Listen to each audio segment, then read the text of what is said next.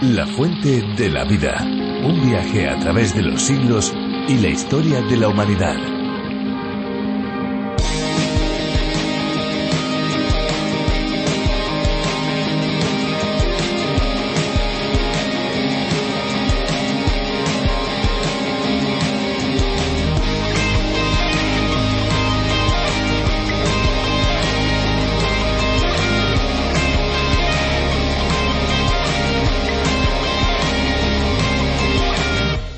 El emperador de China, Fuxi, conocido como el padre de la medicina marina, fue el primero en considerar las virtudes medicinales del agua de mar.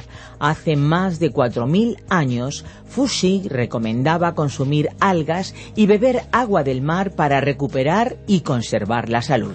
A principios del siglo pasado, el investigador francés René Quinton descubrió que los componentes del agua marina eran los mismos que los que están en las células del cuerpo. Durante años se dedicó a investigar los beneficios del agua del mar para la salud, hasta que fundó los denominados dispensarios marinos, lugares donde se usaba agua de mar isotónica. ¿Qué tal amigos? Esta sintonía que están ustedes escuchando da comienzo a un espacio de radio diferente a cualquier otro.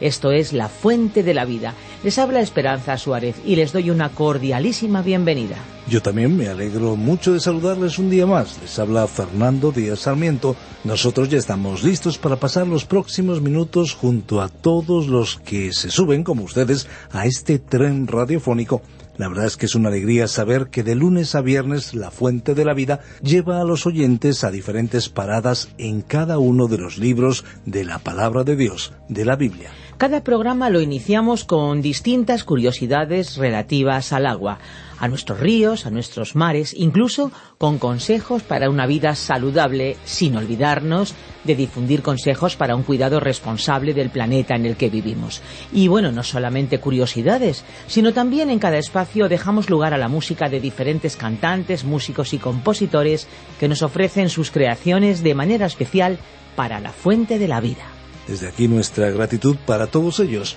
Podríamos decir también que el plato fuerte de nuestro espacio es la exposición de la Biblia, compartir su mensaje, porque en cada uno de los programas vamos visitando libro por libro y versículo por versículo el bestseller de todos los tiempos, la Biblia, y además lo hacemos de una manera entretenida y amena, siempre con una aplicación a los tiempos en los que vivimos. La Fuente de la Vida es una adaptación del programa original de John Vernon McGee a través de la Biblia y la adaptación para España hemos de decir que ha sido gracias a una minuciosa labor del profesor de Biblia Virgilio Bagnoni. Este programa es presentado y producido por Radio Encuentro, Radio Cadena de Vida, somos Radio Transmundial en España. Ya en unos minutos vamos a escuchar el espacio de hoy con Virgilio Bagnoni pero si usted quiere conocer más sobre este espacio, les invitamos a visitar nuestra web lafuentedelavida.com. También pueden descargarse nuestras aplicaciones a través de la Biblia, tomen nota, a través de la Biblia o la Fuente de la Vida y, por supuesto, RTM 360. Además, estamos también en las redes sociales, en Facebook y Twitter. Pues después de esta presentación y bienvenida es el momento de dejar paso a la música. Disfrutemos juntos de la canción que hemos seleccionado para hoy. Estamos seguros que les gustará.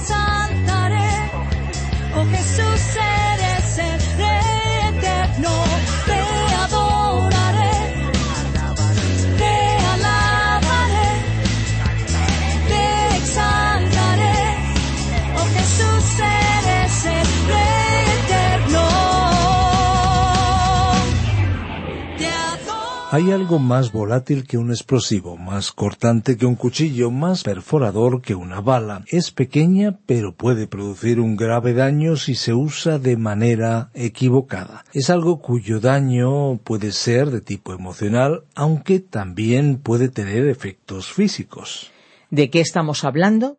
Pues se trata sencillamente de la lengua, esa pequeña parte tan pequeña de nuestro cuerpo, pero tan esencial y con un gran potencial para ser usada con el fin de transmitir buenas palabras, pero también puede pronunciar palabras y frases hirientes.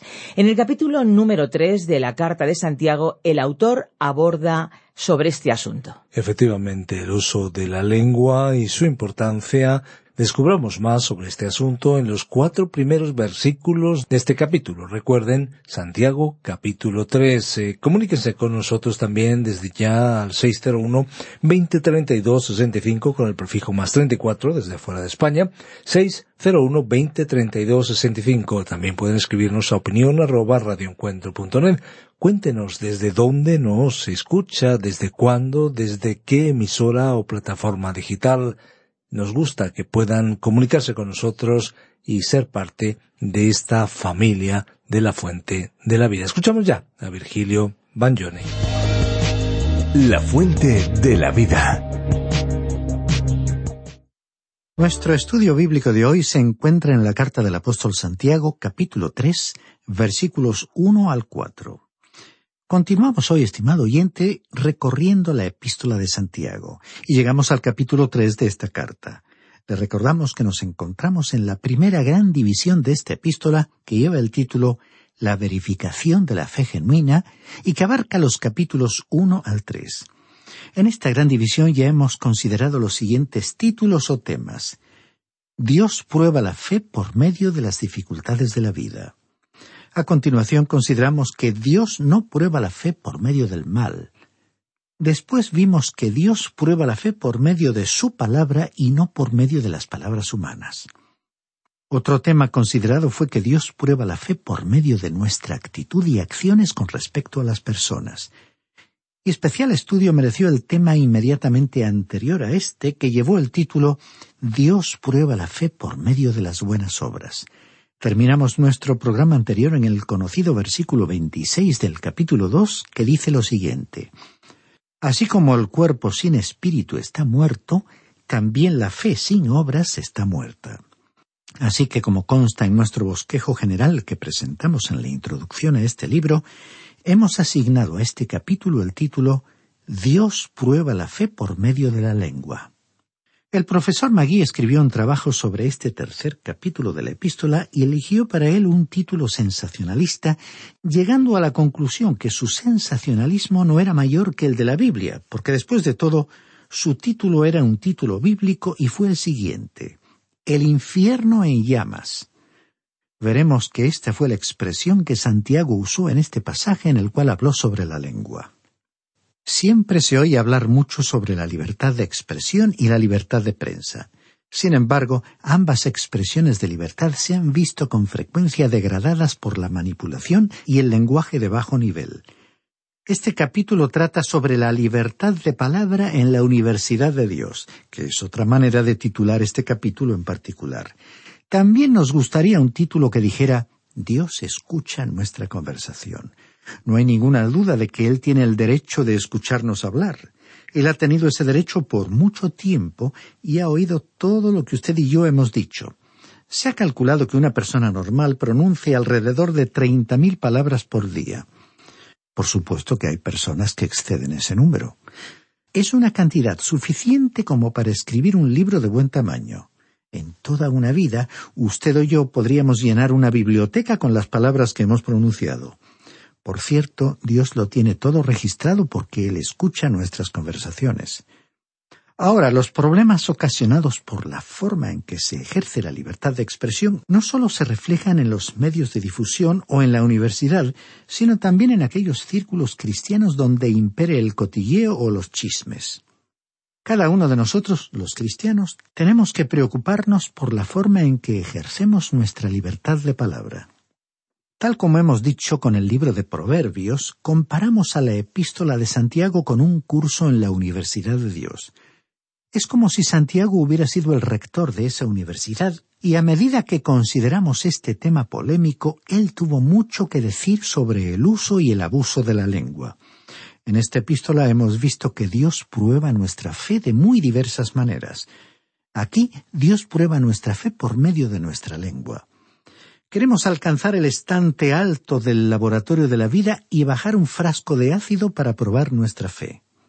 En realidad, este ácido es mucho más potente que el ácido sulfúrico, el ácido clorhídrico o cualquier otro ácido que haya sido creado por el hombre y la etiqueta que encontramos en el frasco dice lengua. Sin embargo, no estamos hablando de la química de la lengua, sino de la teología de la lengua.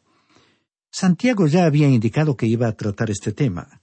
En el capítulo 1, versículo 26 dijo, si alguno se cree religioso entre vosotros, pero no refrena su lengua, sino que engaña su corazón, la religión del tal es vana. Y recordemos que también escribió en el mismo capítulo 1, versículo 19, Todo hombre sea pronto para oír, tardo para hablar. La lengua es el arma más poderosa del mundo, es más letal que una bomba nuclear, pero de ella no se lleva a cabo una inspección cuidadosa. Hay personas que tienen doble lengua, como bien sabemos. Dicen una cosa por un lado y luego dicen otra cosa por otro lado. Alguien ha destacado que a un bebé le lleva aproximadamente dos años aprender a hablar y unos cincuenta años el aprender a tener la boca cerrada. Se dice que el caracol tiene sus dientes en la lengua, que conserva enrollada como una cinta mientras no la necesita. Una vez que llega el momento de usarla, saca su afilado apéndice y aunque el tamaño de los dientes es realmente microscópico, esto no impide que haga realmente una labor devastadora. Lo mismo puede decirse de algunas personas que parecen tener dientes en sus lenguas y muerden al hablar, devorando la buena fama y reputación de sus semejantes. Alguien ha dicho que si deseamos que nuestra lengua no cometa errores, deberíamos recordar cinco factores. ¿A quién hablamos? ¿De quién hablamos? cómo hablamos, en qué momento hablamos y dónde hablamos. La importancia de la lengua ha sido expresada de muchas maneras y prácticamente cada país ha tenido algo que decir al respecto. En una colección de dichos del predicador Spurgeon encontramos las siguientes frases La lengua, un miembro sin hueso tan pequeño y débil, puede aplastar y matar, dijeron los griegos, y los turcos afirmaron la lengua destruye una gran horda mejor que una espada. Un proverbio persa dice, una lengua larga, muerte temprana. A veces también se oye expresado de otra forma, no permitas que tu lengua te corte la cabeza. Los chinos dicen, la lengua puede pronunciar una palabra a tal velocidad que supera a la de un corcel. Los sabios árabes dicen, el depósito de la lengua se encuentra en el corazón y de la inteligencia de los hebreos surgió esta frase Aunque los pies resbalen, nunca se lo permitas a la lengua. Y finalmente, el escritor sagrado corona todos los dichos con esta frase El que guarda su lengua, guarda su alma. Por otra parte, el refranero español es rico en refranes que reflejan la sabiduría popular con seriedad no exenta de ironía. Se resaltan las advertencias, como por ejemplo cuando dicen a la lengua y a la serpiente hay que temerles. En caso de duda, ten la lengua muda. Es peor un tropezón de la lengua que de los pies. Podemos ver la ironía en refranes como por ejemplo la lengua es manjar muy grato pero servida en un plato. Y en cambio en otros se destaca el carácter dañino y destructivo de la lengua. Por ejemplo, la lengua no tiene dientes y más que ellos muerde. Y otro refrán dice, la lengua, aunque no tiene huesos, los quiebra. Todos estos dichos revelan mucha sabiduría, porque creemos fervientemente que el elemento más peligroso de este mundo es la lengua. Un grupo, institución o congregación de cristianos puede ser más dañado por las termitas que hay en su interior que por los pájaros carpinteros que se encuentren en el exterior. Alguien lo ha expresado de la siguiente manera Tú controlas la palabra no pronunciada, pero la palabra pronunciada te controla a ti. En otras palabras, una vez que usted ha pronunciado una palabra, ella está más allá de su control. En fin, hasta aquí hemos hablado de detalles preliminares.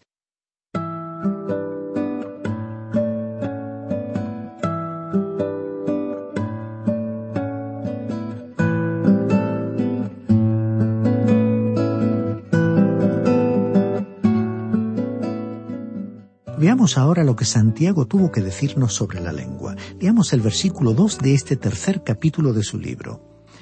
Hermanos míos, no os hagáis maestros muchos de vosotros, sabiendo que recibiremos mayor condenación. Santiago estaba diciendo que el maestro tiene mayor responsabilidad, y la razón para afirmarlo es el grave peligro de enseñar algo equivocado. Estamos sorprendidos y abrumados por la forma en que muchos cristianos se dejan arrastrar por cualquier tipo de enseñanza, especialmente en temas relacionados con la profecía. Todo lo que algunos maestros necesitan hoy es tener mucha labia, hay personas que aceptan toda clase de métodos, cultos y sectas, porque son absolutamente ignorantes de la palabra de Dios. Por otra parte, nos alegramos por el crecimiento de estudios bíblicos en los hogares, siempre y cuando sean dirigidos por personas que tengan una reconocida experiencia en la Iglesia, que conozcan bien la Biblia y que sepan transmitir a los demás su mensaje de una manera clara y comprensible. Además, tales personas deben estar preparadas para responder a las preguntas básicas que inquietan a las personas de nuestro tiempo. Hay, por supuesto, muy buenos maestros dirigiendo grupos de estudio bíblico. Ahora, cuando este no ha sido el caso, a veces las divagaciones de un grupo que se aparta de sus metas y de la enseñanza de la Biblia pueden llegar muy lejos, hasta el punto de forzar la interpretación de la palabra de Dios. Desgraciadamente, otros maestros sucumben ante el orgullo y muestran una actitud de superioridad ante los demás. Y así fue que, teniendo en cuenta los peligros de la lengua, Santiago les estaba diciendo a sus lectores que muchos de ellos no pretendieran ser maestros, que no pensaran que en el mismo momento en que alguien se convierte en un hijo de Dios ya puede comenzar a enseñar en una clase bíblica, como por ejemplo comenzar a enseñar un libro tan complejo como el Apocalipsis. Y el versículo continúa advirtiendo a los que asumirían la responsabilidad de ser maestros, sabiendo que recibiremos mayor condenación. O como dice otra versión, pues como sabéis, seremos juzgados con más severidad. Francamente causa temor el ser conscientes de que Dios nos juzgará por la forma en que enseñemos su palabra, y estaremos bajo su condenación si nuestra enseñanza fuera errónea. Estimado oyente, Cuanto mayores sean sus oportunidades de exponer la palabra de Dios, mayor será su responsabilidad ante Dios mismo. Continuamos leyendo el versículo dos de este tercer capítulo de la carta de Santiago. Todos ofendemos muchas veces. Si alguno no ofende de palabra, es una persona perfecta, capaz también de refrenar todo el cuerpo. Este versículo dos comienza diciendo, porque todos ofendemos muchas veces. Quiere decir que nosotros podemos fallar con frecuencia y no hay ninguna excepción a esta regla. Y después dice, si alguno no ofende de palabra, es una persona perfecta. Aquí la palabra perfecta significa un creyente ya maduro como debería ser, como un bebé que ha crecido, se ha convertido en un niño y en un joven que después madurará hasta llegar a la mayoría de edad. Santiago dijo que esa persona perfecta era capaz también de refrenar todo el cuerpo. En otras palabras, si alguien podía controlar sus palabras, podía controlar la totalidad de su cuerpo y en realidad toda su vida. La lengua eleva al hombre sobre el mundo animal, evita que sea un simio que emite sonidos sin sentido o un loro imitador. El hombre no es un animal con dificultades para expresarse, puede transformar el pensamiento en palabras, puede expresarse, puede ser comprendido, puede comunicarse al más alto nivel. La lengua es como un distintivo que usted y yo llevamos y que nos identifica. Es el mayor indicador de la vida, es el índice de materias de nuestras vidas. Nuestras lenguas nos delatan, dicen quiénes somos. Esto ocurre muchas veces a personas que como nosotros trabajan en un medio como la radio. Hay personas que conocen la voz del locutor o presentador de un programa y cuando éste viaja por algún lugar, personas que han oído su voz por radio lo pueden identificar fácilmente, aunque llegue a pronunciar muy pocas palabras. A veces la persona se sorprende de que le reconozcan en lugares muy apartados, donde él ni siquiera se imaginaba que lo podían conocer. Pero por medio del mensaje de la radio, la gente ha escuchado su voz y lo reconocen. La lengua entonces nos descubre ante los demás. Recordemos que el día que crucificaron al Señor Jesús, y como podemos leer en el Evangelio de Mateo capítulo 26 versículo 73, el apóstol Pedro lo seguía de lejos, y algunos de los que estaban cerca le dijeron a Pedro, Verdaderamente también tú eres de ellos, porque aún tu manera de hablar te descubre.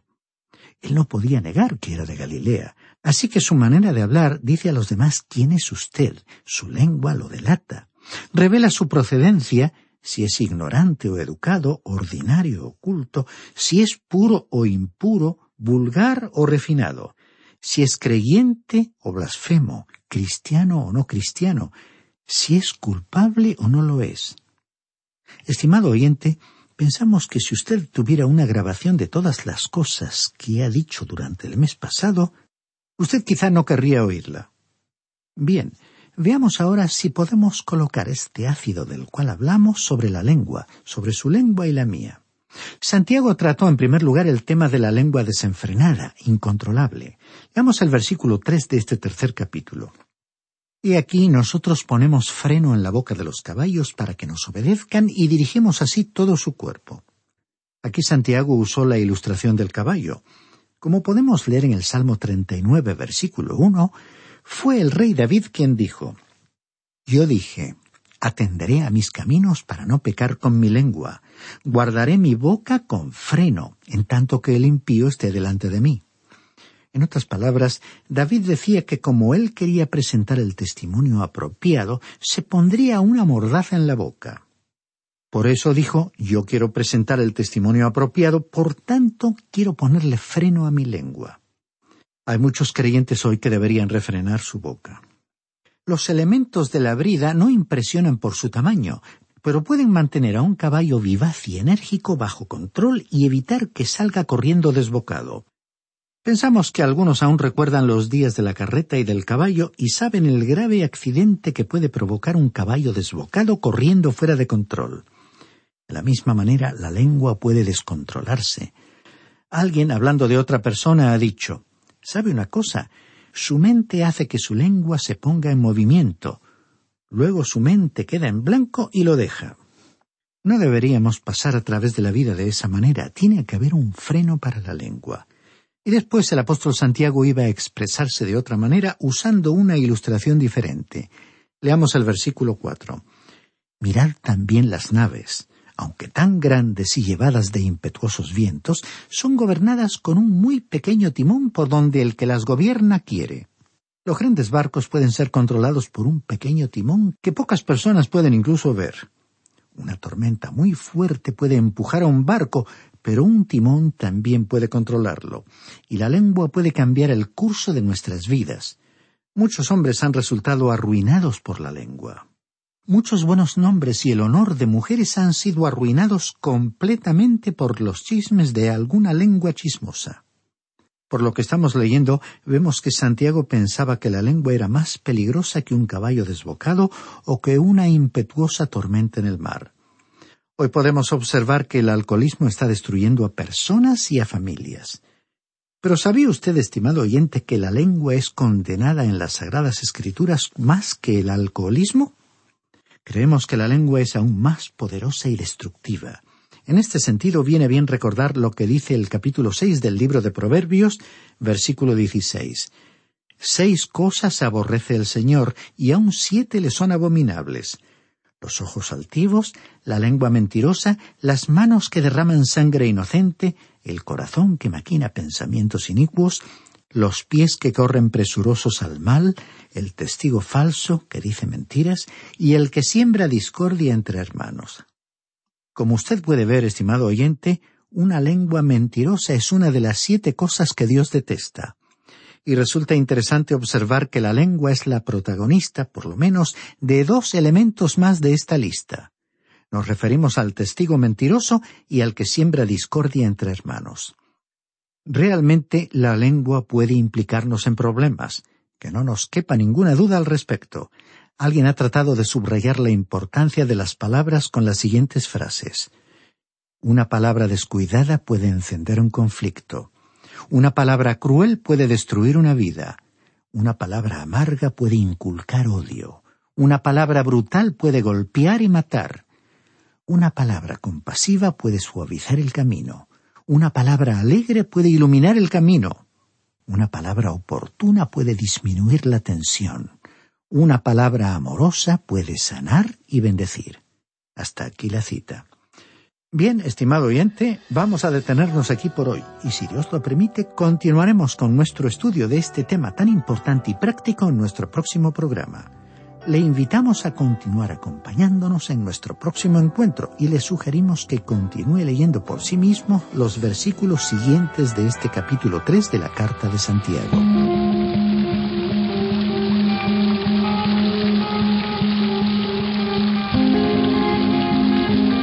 Pues prácticamente hemos llegado al final de nuestro espacio por hoy, por supuesto porque tenemos por delante muchos espacios para disfrutar juntos de este viaje radiofónico por cada uno de los libros de la Biblia. Recuerden, amigos, que si desean volver a escuchar este espacio o tal vez alguno de los programas anteriores, lo pueden hacer en nuestra web lafuentedelavida.com o bien en la aplicación La Fuente de la Vida, que también la pueden encontrar con el nombre A través de la Biblia. Recuerden que tenemos vías de comunicación para que estén en contacto con nosotros. Nuestro deseo es que cualquier persona en cualquier lugar y en cualquier momento puedan tener acceso fácil y eficaz a través del ordenador o del teléfono móvil a la amplia gama de recursos digitales cristianos en el idioma que cada cual entienda. Es importante entender el idioma, desde luego, pero sobre todo nosotros queremos utilizar el idioma del corazón, ese que cualquier ser humano entiende. Así que muchas gracias por haber permanecido a nuestro lado. Y no se olviden de nuestros teléfonos. El WhatsApp es el 601 20 32 65 y el fijo el 91 422 0524. Recuerden que si llaman desde fuera de España deben pulsar el prefijo más 34. Y recuerden también nuestra dirección electrónica info arroba lafuentedelavida.com. También nos pueden escribir a info arroba radioencuentro.net. Conecte con La Fuente de la Vida a través de las redes sociales. Estamos en Facebook y en Twitter y descargue también nuestras aplicaciones. La principal, La Fuente de la Vida, también pueden buscarla como a través de la Biblia y otra aplicación muy útil donde encuentran La Fuente de la Vida es RTM 360. La Fuente de la Vida existe para alcanzar al mundo para Jesucristo. Este es nuestro cometido, esta es nuestra labor, esa es nuestra meta dejar una huella espiritual duradera. Y por supuesto recordarles que hay una fuente de agua viva que nunca se agota. Beba de ella. Este ha sido un programa de Radio Transmundial producido por Radio Encuentro, Radio Cadena de Vida.